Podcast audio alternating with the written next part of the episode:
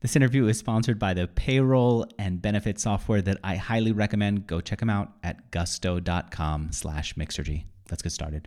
Hey there, freedom fighters. My name is Andrew Warner. I'm the founder of Mixergy, where I interview entrepreneurs about how they built their businesses. Joining me is a Mixergy listener who had created a video production company, and I watched it grow from the beginning. And I'm really excited to hear the details of how he was able to grow it because what I'm seeing is these service businesses, which used to be, I don't know, I feel like much less desirable for other entrepreneurs to get into compared to software, are now the sexy new business. And all you're seeing are people who have audiences build up these these uh, service based businesses. And Justin Tan, who you're about to meet, did it before they did with a company called Video Husky. Video Husky is flat fee remote video editing services. And I'm happy to have him on here. Hey, Justin. Hey, thanks for having me, Andrew. When did you start it? So we started Video Husky in 2018. I think I first got the idea like January, and then we and then I said, all right, I'm gonna give myself 90 days to get 10 customers in March. So it's like had to get there by May. All right, and we're gonna get to how you got the first 10, and we'll break the whole thing down. But take me to today. How many customers do you have? How much revenue? Give me a sense of size. Uh, today we're over a million in revenue. The actual customer number, that's a great question. I'm not 100 percent sure. I think we have maybe a hundred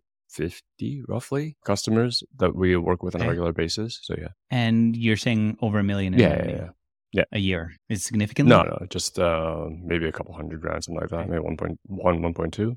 How profitable is it? More than 40%? No, it's a service based industry. So at the end of the day, it's still pretty standard numbers for profitability. We're not looking at like crazy 40% numbers. It's just more your standard 15, 20, depending on the time of year. What's before we get into the story of how you did it, what's the best part of running Video Husky? Uh, it's interesting because I don't run it anymore. We have a general manager who does the day to day. So I've been removed for about a year and a half, two years. And I think that's something that's been been quite big for me because for, I guess I'm 29, going 30 now. And I guess I started my first company at like 17.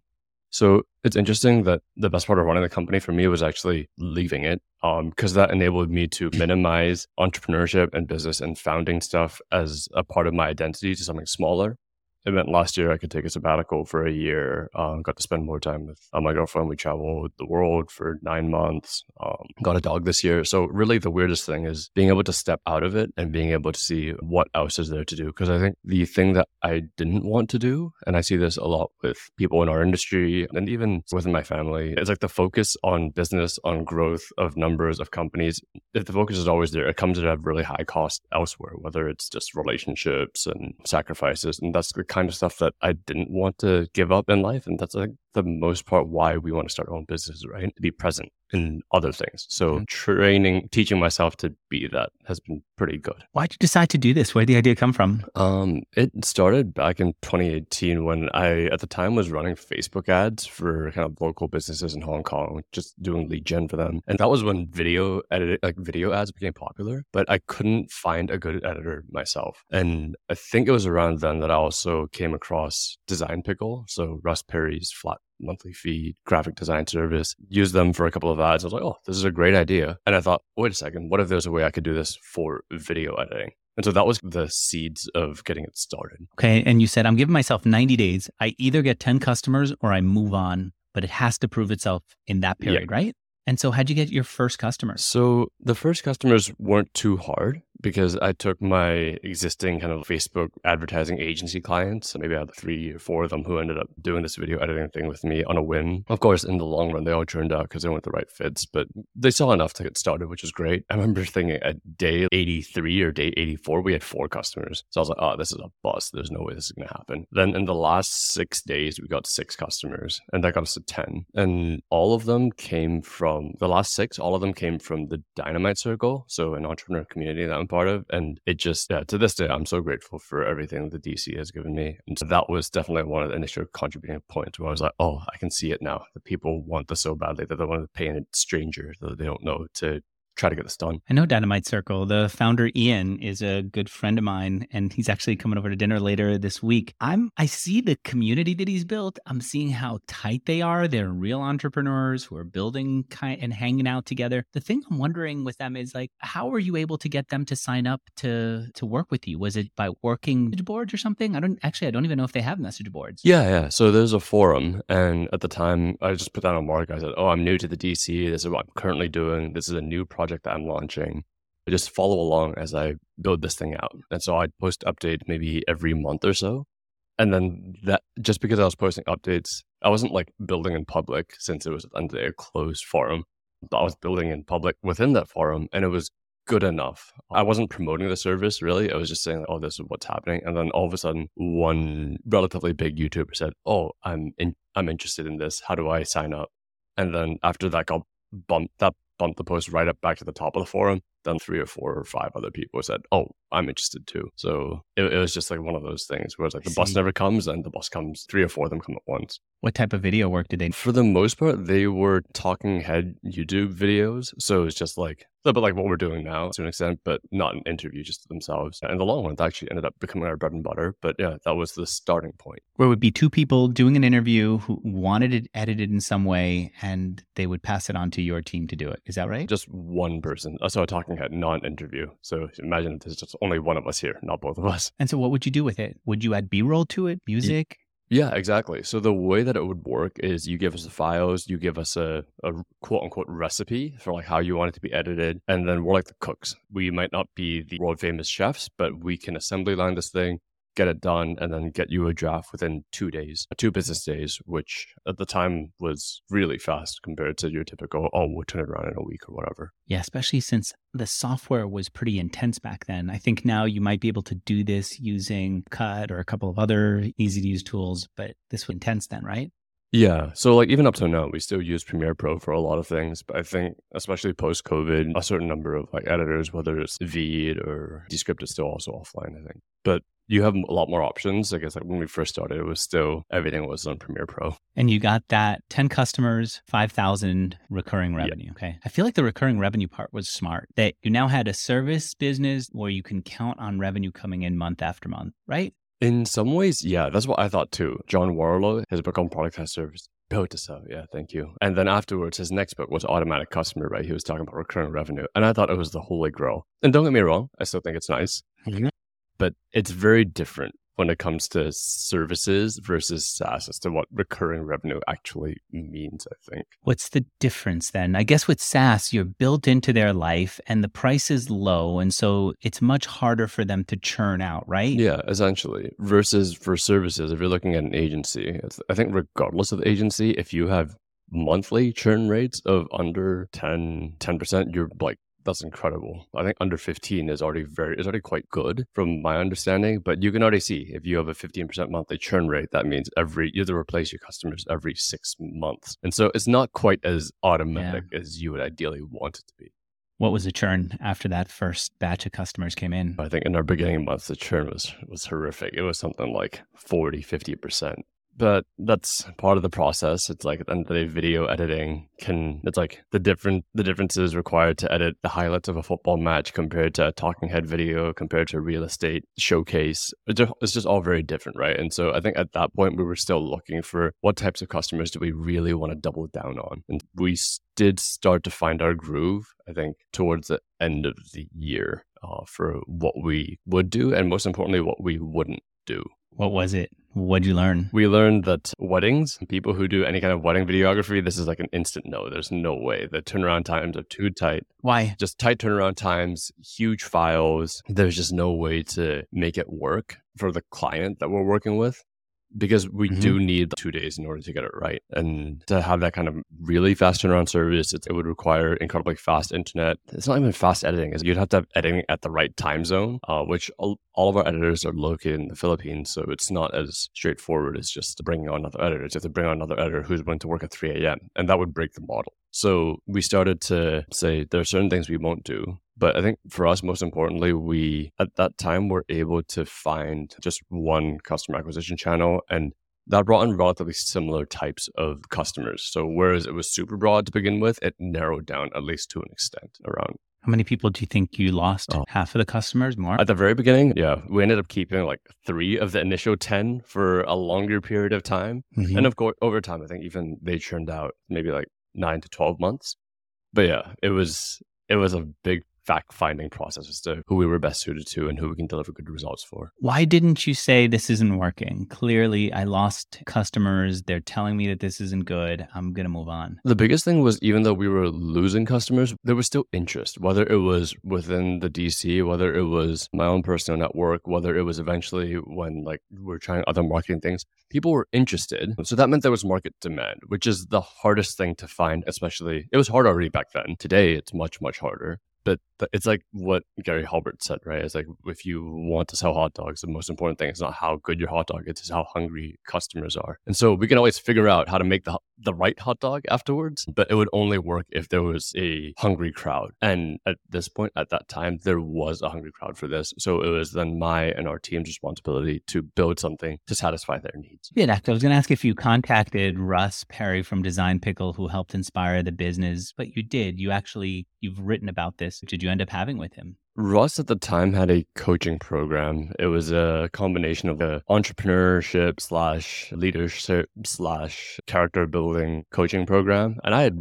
no idea what I was signing up for. I just saw he had a coaching program. I was like, this guy built the business that I want to build. What's the worst that could happen? Right. So I did a 90 day coaching program with him at the time. I think he shut it down already, but it was called Expand. And it was like to mm-hmm. build a better business, better body, better. It, it was like all encompassing men's coaching program. And it was a lot more intense than I originally thought. And I think that's because Russ himself is an intense guy. He holds himself to very high standards, holds everybody else around high standards. And he's very, very focused on being the everything being optimized. And it was interesting because I just have a very different personality to Russ. And I remember thinking at the time, like my one biggest memory was he was like, Look, Justin, my biggest fear for you is one day you're gonna build this to a million dollar business and then you're gonna spend your twenties floating or floating around in life like most like a lot of other remote founders and i just don't think that's a good life. I remember thinking that and i was like oh, i think that's a pretty good life. And like to be fair like credit credits due for, fast forward four years that's exactly what happened. Um yeah, he nailed it. I, I, don't think I have the same intensity that he has in terms of always wanting to grow and push harder with businesses, but I'm also okay with that. What are some of the intense things that he asked on the non work side? At the end of the 90 days, there was like a weekend retreat. So me and five other business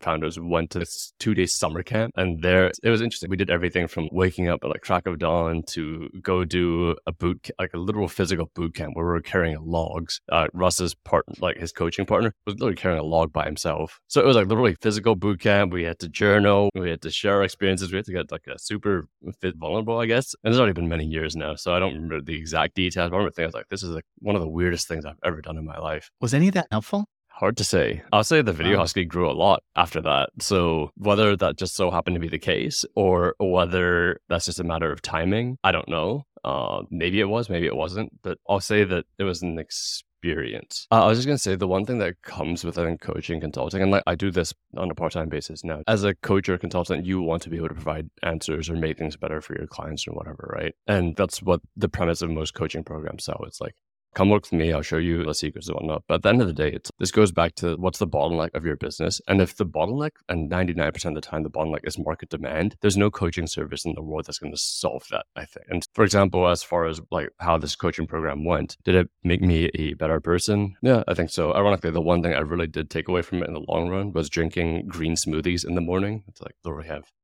um, yeah. You have it right. so it's like I get my vegetables. So great. Like the I think as far as businesses go, you really have to find the right market demand first. And you can feel it. You can see people really knocking at your door to make it work. And no coaching service or no coach is going to be able to solve that for you. Which something I've tried on on the other end, being a coach. It just doesn't happen like that. I was going to say that I got property here in Austin and I literally last week was moving logs because I decided that I would build a path using some of the fallen trees and branches that we had here in the big uh, uh, storm last year, I freaking enjoyed it. The discipline of having to move things and finish a project, the the satisfaction of seeing something get moved. So much of what we do is online, it's just pixels on a screen. To actually see something in the physical world get moved feels good. Sweating, pushing, all that to me is really significant. I would love to do that with other people. I would love to be Amish only in the sense that I would want to build a house with an Amish community together. And at the end of the day, see a house built up that wasn't there. I feel like we should all get together as friends and learn how to build ADUs and do like a weekend ADU project where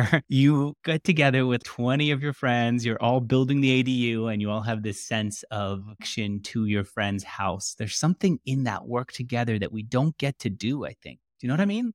Yeah. And and also I, I come from Hong Kong, like big Asian city. So it was like this reserve that Russ brought us to. It was like picturesque. It was like there's like a forest. It's not like tame, but it's also not like pure wilderness or whatever, right? And so it was just the first time that I saw something like it was a big stretch and it was like green and I could see the sky. There was a creek, a natural one.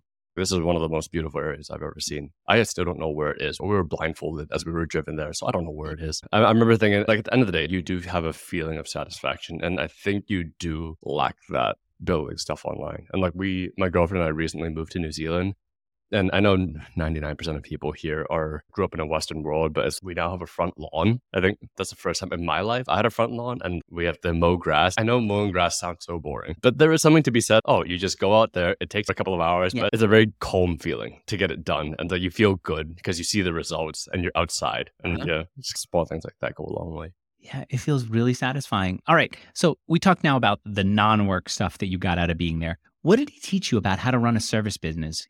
He's run and continues to run Design Pickle. What did he teach you about how to run uh, Video Husky? So he, he actually didn't teach me all that much uh, in terms of that. The one thing that, because he was like, look, the first 90 days is for becoming a better person. And the next 90 days, which of course you have to sign up for the next 90 days, is to become a better business person. And I was like, okay, I'm, I'm, I'm not dropping another 18 grand on this or, or 36 or whatever. It was a lot of money. And I was like, I'm good. But I'll say the one thing that Russ did teach or did show me was like the intensity required to uh, always be a leader within your business. And I can say this is fast forwarding a bit, but three years into running Video Husky, I burnt out. This is just, I think a lot of founders go through this. And like we have, I don't know, 40, 50 people at Video Husky. So it's like a lot of people, especially during a town hall, that are looking to you to make sure that you're showing them where the next direction is. And at the end of the day, I think there are some people who love that, some people who, like myself, just don't. As much as I could force myself to play that role, but over time, like there is a certain dissonance. And so, as much as the business required me to be very, let's say, a leader, it's also not my natural form, my natural state of being. And it's like one of those things where it's if you want to be the leader of a huge team, you have to have a certain kind of personality. And if you don't have that personality, then you have to reconfigure yourself to that. And that has certain costs outside. And I think after trying to be that for the longest time, like I, just burnt out. I remember just thinking at the at the three year mark for Video Husky, I was like, I'm just not like Russ. And so maybe that's why I'm not cut out to run this forever. Okay. But at this stage, you were going through his program, you were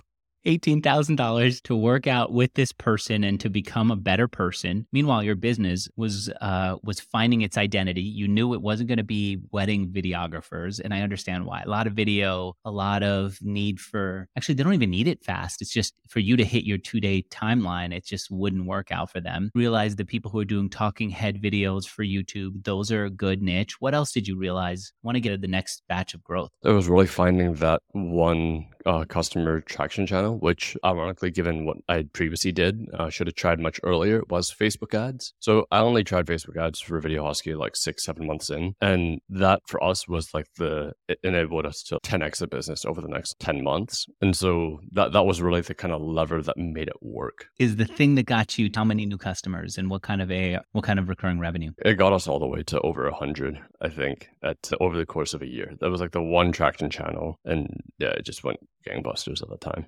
What was it about the ads? What worked for you with Facebook um, ads? That's the thing. It's not really about the ads, right? It's just about at that time uh, a service like there was a need and there was limited service options. We could come up with any ad really at that point, and we just said flat monthly fee video editing. People just oh I've never seen this before. I'm interested. Versus we run the same ads today. It's there's a lot of similar businesses. There's a lot of remote video editors. The competition is just much fiercer. And really, what worked about the ads was we did it at that time when there was mass interest and not much competition. You know what? I'm noticing now now that they are becoming more and more specialized. There's one that just shows a GoPro in their ad and says, You come back with a bunch of videos on this and you never edit it, we'll edit it for you. And I thought that's a very specific group of people, but I get it. There have been times in my life when I've been in the action camera uh, place in my life. And yeah, there's a bunch of video of me going and running in Mongolia and I just never edited it. Actually, I did, but it was, it felt like it took forever to get it edited. So back then, when you were going to 100 customers coming in from Facebook, this was the period of September 2018 to September 2019. It actually got you to 200 customers. Customers, what type of work were you getting from them? So at this point, besides wedding videos, we were still working quite broadly. We were doing all kinds from YouTube to real estate to working with agencies to uh, to help them do their client work. We did quite a broad range, but I was also a very naive business person at that point, and I just said, the more the better. Let's just figure it out as we bring in more customers, and let's just get, grow as fast as we can without really thinking through the delivery okay. part of things. Everything. How much were you charging for it? We were charging five hundred a month uh, at that point with relatively little limits. Okay. So unlimited number of videos, two day turnaround, 500 a month. That essentially means a max of 15 a month. Right? Yeah. We were like, if we said unlimited submissions, but you can only get one video done at a time. So I think the max that one right. person managed to get done was like 12 videos because we still don't work weekends and whatnot. Uh, but yeah, that was roughly how it played out. That's a pretty good price. That's a great price, especially for the person who got 12 over to you. But even if you get five videos in, 100 bucks a video, knowing you get good turnaround from somebody who's been working with you for a while, it's decent price. You can get it cheaper if you go find someone in the Philippines on your own. But barring that, the service made sense. It was a really yeah. low price, and right? so that was that was the value prop essentially. It was like you don't need to go out and find your own editor, and you don't need to hire locally. We'll take care of all the HR yeah. stuff. Just sign up, and you get your first video edited in two days how did you find the first video editors, the ones who, before we get into staffing up, the first one or three people? The first one was actually uh, my friend's boyfriend, who he had just moved to Philippines. He was looking for work, and I just said, "Hey, I have a three month pilot project. You interested in giving this a shot?" And he said yes. What I didn't know was he was working off of a eight year old laptop with a bootleg Premiere Pro. Get that up that part out afterwards. So we sorted that in the long run. But yeah, he was the first editor, and the second and third we hired off of Upwork. And from there, actually, the second editor we hired, his name is Paul. He ended up becoming our head of recruitment, and over time, it became his responsibility to help us bring on new qualified editors. I want to take a minute at this point to thank my sponsor, Gusto. If you are paying people, you want to have a good experience paying them, meaning software that you could understand and use even if you had to scramble to get it done quickly, and that was good for your people so they understood what their benefits were, what they were getting paid, and they had a good experience using it. And frankly, at this time of year, you're starting to think about taxes and how to organize it all. And what you want is software that makes that easy too for you and your team. That's why I recommend Gusto. I love them. I highly recommend them. I'm not telling you to take my word for it. I'm going to tell you, if you're listening to me, to go try it for free at this special URL, gusto.com slash mixergy. G-U-S-T-O dot com slash M-I-X-E-R-G-Y. I remember talking to Russ a few years ago, and he was starting to create software to manage this kind of agency work because people were sending clients through uh, Basecamp, which is good, but it doesn't scale to the numbers that you're talking about. It doesn't focus on video and, and audio uh, feedback and so on, creating his software. But I do know this has been an issue for people who are taking on client work. What did you use to organize it? So he did. It was called JAR just a request. And it was just a ticketing service essentially or software. We mm-hmm. tried it and it was interesting, but it didn't really work for us because we needed some form of video feedback tool. So we settled on Wrike, W R I K E, because they have yeah. video proofing. So that was great. So it was like Frame.io is industry standard. It's not quite as sophisticated as that, but one level lower. Wrike had better project management tools. But yeah, you're right. It is a mm-hmm. need. And I know like Robin Vander Hayden, he started ManyRequests. Chris started SPP.io, which is software service provider. But I know a good number of people who use both of those platforms and they're quite happy with it. Any issues in coordinating all this and making sure that each customer's recipe was kept together with their video work and all that? So after we found Wrike, no, it was uh, they, they had a pretty good tagging system, so we could go into each individual client's workspace, and even on our backend when we brought on more editors and sorted them into pods, it was quite good in that we could see all of the tasks and we could see the entire flow through a Kanban chart, which worked great for the editors and for the mm-hmm. Clients because they could see how things moved one by one and all the completed projects that we had done for them. So I think it was one of those things where mm-hmm. visually it was quite helpful. Meanwhile, so that every customer gets their own Kanban board and say where their projects are, and you get to see all of them together and got it. And each customer has their own recipe attached to it. Exactly. Had you staff up beyond? After the first couple of hires, it became abundantly clear to me that I didn't actually know how to hire video editors because I don't know how to edit videos and so vet their skill.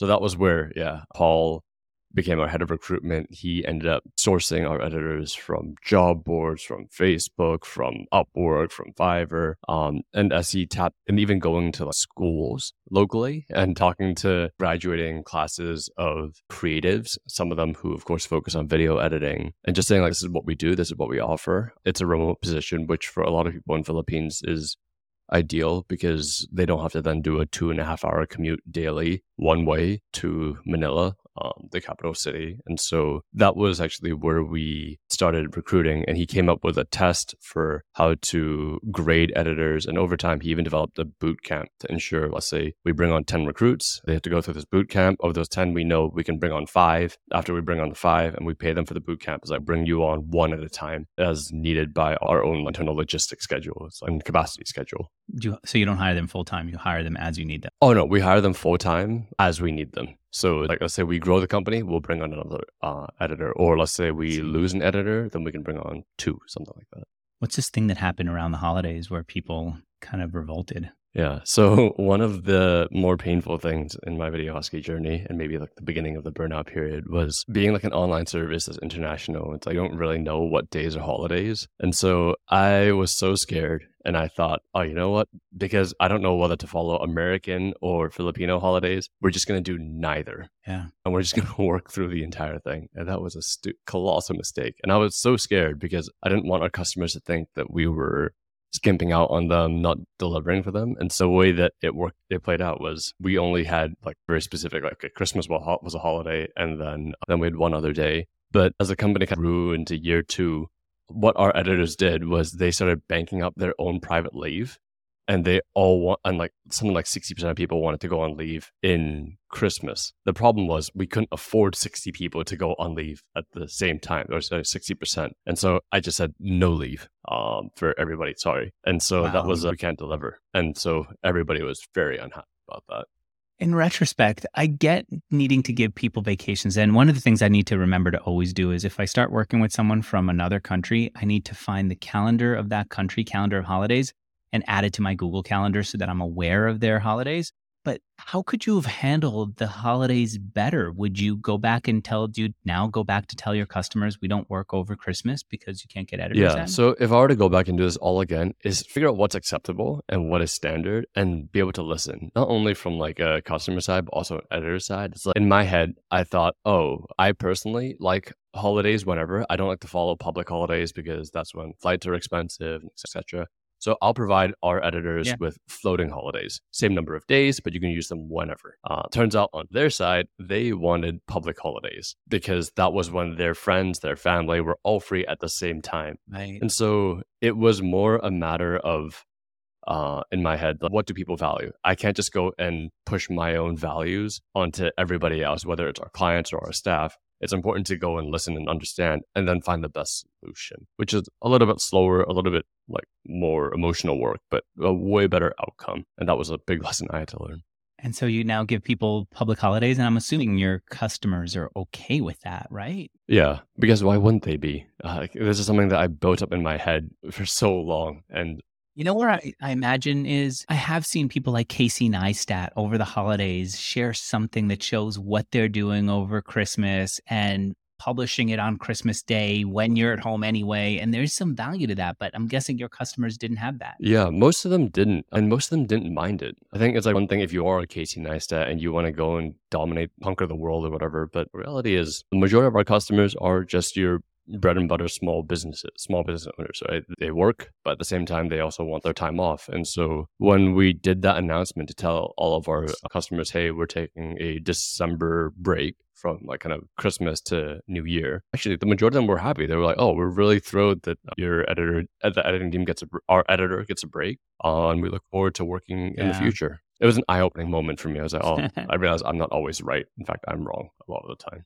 From what I understand, people were all angry at you about this. Meanwhile, you had to handle this in real time. Did you make that decision that first year, or did the first year everyone get pissed off at you? The first year was fine. The first year, because we only had a small team, we didn't have that many customers. And it just so happened that that small team all didn't really mind the whole floating holidays policy that we originally had. They were more okay. similar to me. So it was like, okay, no big deal. Uh, it was only we got when we got to the point of 40 editors that was like, oh, actually, wait a second. The majority of people did want to have those fixed holidays. And so, yeah, we just did it. We did two town halls. I issued a massive apology. I went into every kind of like individual pod to listen to what kind of the editors had to say way. And then from there came out with the new policy. I remember sending the email out and I was like. I sent it out on a Friday. I closed my laptop. I'm not looking at this till Monday because I don't want to see the responses. It was all mostly positive. And the couple of people who weren't happy about it, we just gave them an extension. And so it was like, we won't charge you for it at that time. Now through return, you've picked all these different customers. You've said yes to everyone. You grew a team to handle them. And at some point, you realized I can't work with everyone. How did you figure out who the right person was and what happened when you lost the wrong customers? So the big moment I think happened around COVID just because it was a big thing for everybody, right? We lost 30, 40% of our customers overnight. And we were only borderline profitable because I was focusing all in on growth. And I realized, wow, this is not sustainable. So what we did at that time was I read The Pumpkin Plan by Mike Michalowicz, who he's the author of Profit First. This is his other less famous book, but I think even more important. And the idea is fewer mm-hmm. customers, bigger profits, better business. And his whole thing is just 20% of your customers would drive 80% of your revenue. Focus on those guys. And I thought that didn't apply to us because we're a flat monthly fee. Every customer pays the same amount. What's the difference? Turns out, if you look at it on a month, like on a month basis, it doesn't matter. But if you look at it over the course of the entire like three years that we were in existence at that point, 20% of our customers brought in 72% of our revenue. And worse than that, mm. I hmm. think the bottom 40% of customers or bottom 60% of customers were actually unprofitable because they only worked with us for like two or three months and that wasn't enough to uh, recoup the investment of marketing of bringing on staff members. And so the realization of oh if we just worked with our top 20% of customers for this entire time we'd have four times as much profit even if it was a lower top line number that was like a eye-opening moment for me. How'd you figure out who they were what they had in common so we did this huge study internally of like we listed out every single customer, and at that point we, it was including churn customers. It was like a list of a few hundred, and so we went through their projects, we went through their content, and we said, okay, the ideal kind of client does talking head videos, you know, twenty minutes in length. Maximum amount of footage is like thirty gigabytes, and they require this kind of editor. And so anything outside of that parameter, we now no longer do. So we found out in particular agency clients, for example, where they had their we were like essentially white labeled, not a good fit. We will stop working with them. And we really want to focus with people who view us as partners. And so that was going through that study of like looking at the dollar amount they contributed to us over that three year period, as well as the kind of work that we delivered for them. That was how we figured out who our best clients were. Is it people who are content creators who are trying to teach something? How would you describe what all these people have in common? Nowadays, I would describe these people as small business or content creators who want a partner in terms of a video editor. They don't want necessarily somebody to just delegate work to, and they're not necessarily a huge business. They are either an individual or small team, and they want somebody who will take care to work through the small details of their projects. So I, it looks like there's someone here who has an art studio, I guess, and she's teaching art, that kind of a person. Am, am I right about that? Yeah, yeah. So really it's like small business owners, content creators. It's not okay. your venture backed businesses. It's not a corporate. It's like a small, like no more than let's say 10 person team and they just want additional help. Okay. And it's not creators who are like Ali Abdaal trying to become the next YouTube careerist making millions from that. They have a business they want videos that show who they are and what they're selling and how they're building. Am I right? Yeah, yeah, exactly. Because somebody, let's say Ali Abdaal, the game he's playing, he wants to be like a multi eight figure creator type of entrepreneur. You will bring in your right. own in house editor. And that makes sense. You absolutely should. But if creating videos is not your core competency the way that it is for somebody like Ali Abdaal. There's no point investing all that time, energy, resources into finding an editor. It's better to like bookkeeping, give it to somebody who is a professional and then focus on what is your core competency, which in many people's cases is their business. Video just so happens to be one aspect of their marketing. And now, as I'm going through this while we're talking, I see a whole lot of B roll. So you're doing B roll. You're not just editing people's explanation of what they're up to. This is pretty intense editing now. That's the thing. It's like depending on yeah. what you need. Now we have multiple packages where it's like if you need more b-roll if you want more transitions is that we have a package more dedicated towards that but yeah it starts to add up because mm-hmm. a key thing that we wanted to get video husky to was to be a video editing partner not just a somebody you just send work off to meaning someone who could suggest go shoot a video of this next time have this other angle that kind of a thing exactly yeah where there was more of a value add for lack of a better term and it was like a, oh like you get the feeling of the person on the other end actually cares about the work that is being delivered for them. So what do you charge for this? I'm sorry, I'm lost in watching these freaking videos. I don't know why I didn't see it before the video started, before our interview started, but the videos on the bottom are really compelling. I didn't realize you did this type of work. What do you charge for someone who say has a car dealership and wants to do videos about cars and shoot some B-roll and maybe have some uh, videos of his customers coming in? What does that cost? Nowadays, we have four packages, and the majority of these actually our current general manager came up with. And so the smallest package is starts at 550, but those are mostly for YouTube Shorts, TikTok Reels, and whatnot. The standard package is 750. Mm-hmm. We have a we call a Siberian package, which is for higher level creators, which is around uh, 1500 a month, if I'm right and they it's like if you need uh-huh. more uh-huh. higher end editors we can make sure that's done properly and then we have a more custom package which is like for your highest level and our our gm he comes from a like marketing agency a larger marketing agency background who has experience building out this kind of a um, package so he wanted to implement it so it was like great if you know how to do it then go for it all right Earlier, you said one of the best things about this business is that I don't have to run it all the time. You got somebody who is running it. How did you find that person? I found that person through Dynamite Recruiting. I think today it's known as Remote First Recruiting, which is a business launched by the Dynamite Circle guys. And they're a recruiting yeah. service. So they actually helped me find our GM Fed and what were you looking for in a GM? At that point, I was so burned out. I was looking for somebody who could kind of bring the energy and take the lead. And I wanted somebody who was significantly more experienced than me.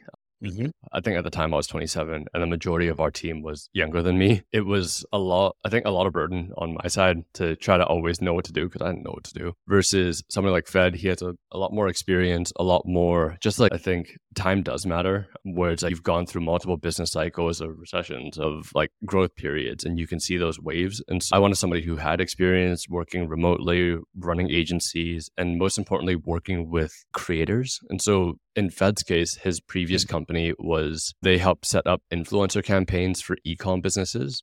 And I was like, oh, you know what? This is not like a video editing company, but he works with the exact, like very similar types of customers that we do. So he understands the space and he also understands what it takes to deliver work for them.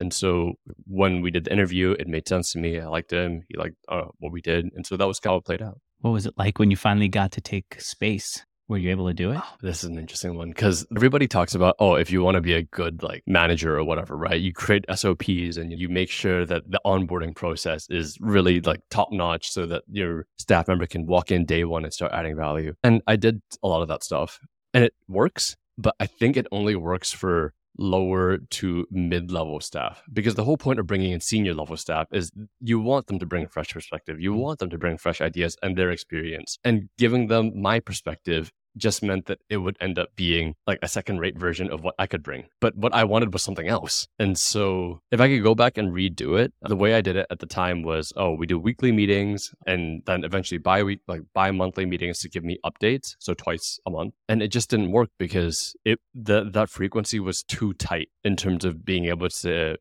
give Fed the space to implement some of his own ideas. So but then if you just I guess what I'm trying to understand is the transition and how you would do it right. There is, I get what you're saying. Look, don't give SOPs to leadership who's supposed to come and replace you and, and then take it to the next stage based on their experience. But you also don't want to just send them in there and say, take over, I'm burned out. you keep going, right? You want them to somehow be up to speed on what you're doing and then give them space to to go and do it their way. Yeah. So I think the middle ground is to make sure that they are the one to take initiative. And you should ideally figure this out in the job search interview, right? Do they have that kind of personality? And talk to the referrals, but to give them the initiative to go and do all this stuff because if they don't even have that initiative they're never going to be able to drive certain things forward. But on the flip side be available to them when they have questions when they're not sure over certain things. And so that way you are a resource to them as opposed to the other way around which for a general manager level position i think is a better way of approaching things right, what's next for you now that this business is working? You get some space, you get time with your girlfriend, you get to enjoy New Zealand. I'm not sure. It's been like a year and a half, two years. Sabbatical year was great. And now it's like one of those things that makes you realize as I try to launch other things, whether it's a little bit of coaching, consulting, or other kinds of businesses, like timing matters, market demand matters. And it is, at least at this point, my personal experience, harder now to find something that works than say when Video Husky's start point was there. So I think now it's just a combination of continuing doing some coaching and consulting for businesses, founders of businesses who are similar to Video Husky, as well as exploring other things. I would love to develop a SaaS at some point, but I think that's still a little bit away from me right now. So uh, we'll see if I can come up with the right idea uh, or find something that has the right demand. I'll go for it. Would you do this kind of service business for another issue, another topic, another product? I don't think I would.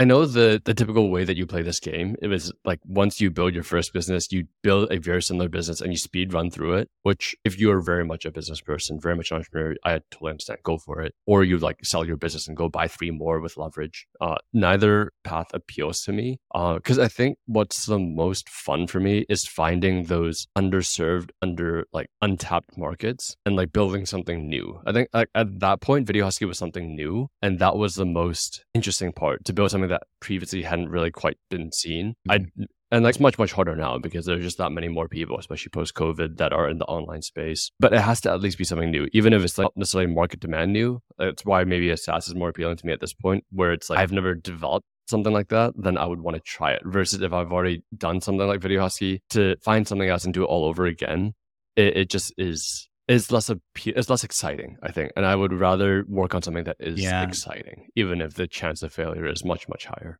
Yeah, I hear you. I think in the past I would have said you'd be crazy not to just duplicate this, do it again in a different area. You know what you need to do. You have your systems, you have your software. But now I'm understanding that changing things up makes me feel more alive now. I, didn't always. In the past, I wanted to just keep improving on the model that worked, but now I want to go and try something brand new and see if I can master that. Yeah, I have a guitar behind me. I suck at the guitar. It's so different from everything else that I do. You have to move your fingers and sing and play at the same time, and all that is just completely foreign to me. But it's interesting because it's so foreign. Have you found something like that? Something that's uh, like a personal interest that's so different that you get oh, excited oh, yeah. about it? Uh, so for me, it was playing um, competitive Age of Empires, um, which is like a real time strategy game. And I played a lot during COVID, still play a bit now. But um, while I can safely say I won't go pro, I did end up getting to like top 20% of players in the world, which is not great, but it's not bad either. And it was fun to go through the journey of trying to improve, find the minor points. And so I do think one of the things that like if you and I'm very privileged in this that like can create space in your life to explore other things, I think it is worth doing that. It's like I know with like my family, for example, they run a family business and my dad, God bless him, he's like 61. He's still traveling, I don't know, three, four times a month to various countries to run his business. And he loves it, but it's just not me. And so I don't think I have that level of intensity, as I mentioned before. And so I'd much rather have the space to try other things rather than just make my life business and family. I think that's, i would much rather be able to say, oh, at the end of the day, I've tried a lot of different things and a lot of it was fun. I'm glad to have you on here. Um, the website for anyone who wants to check it out is videohusky.com. Thanks. Bye, everyone.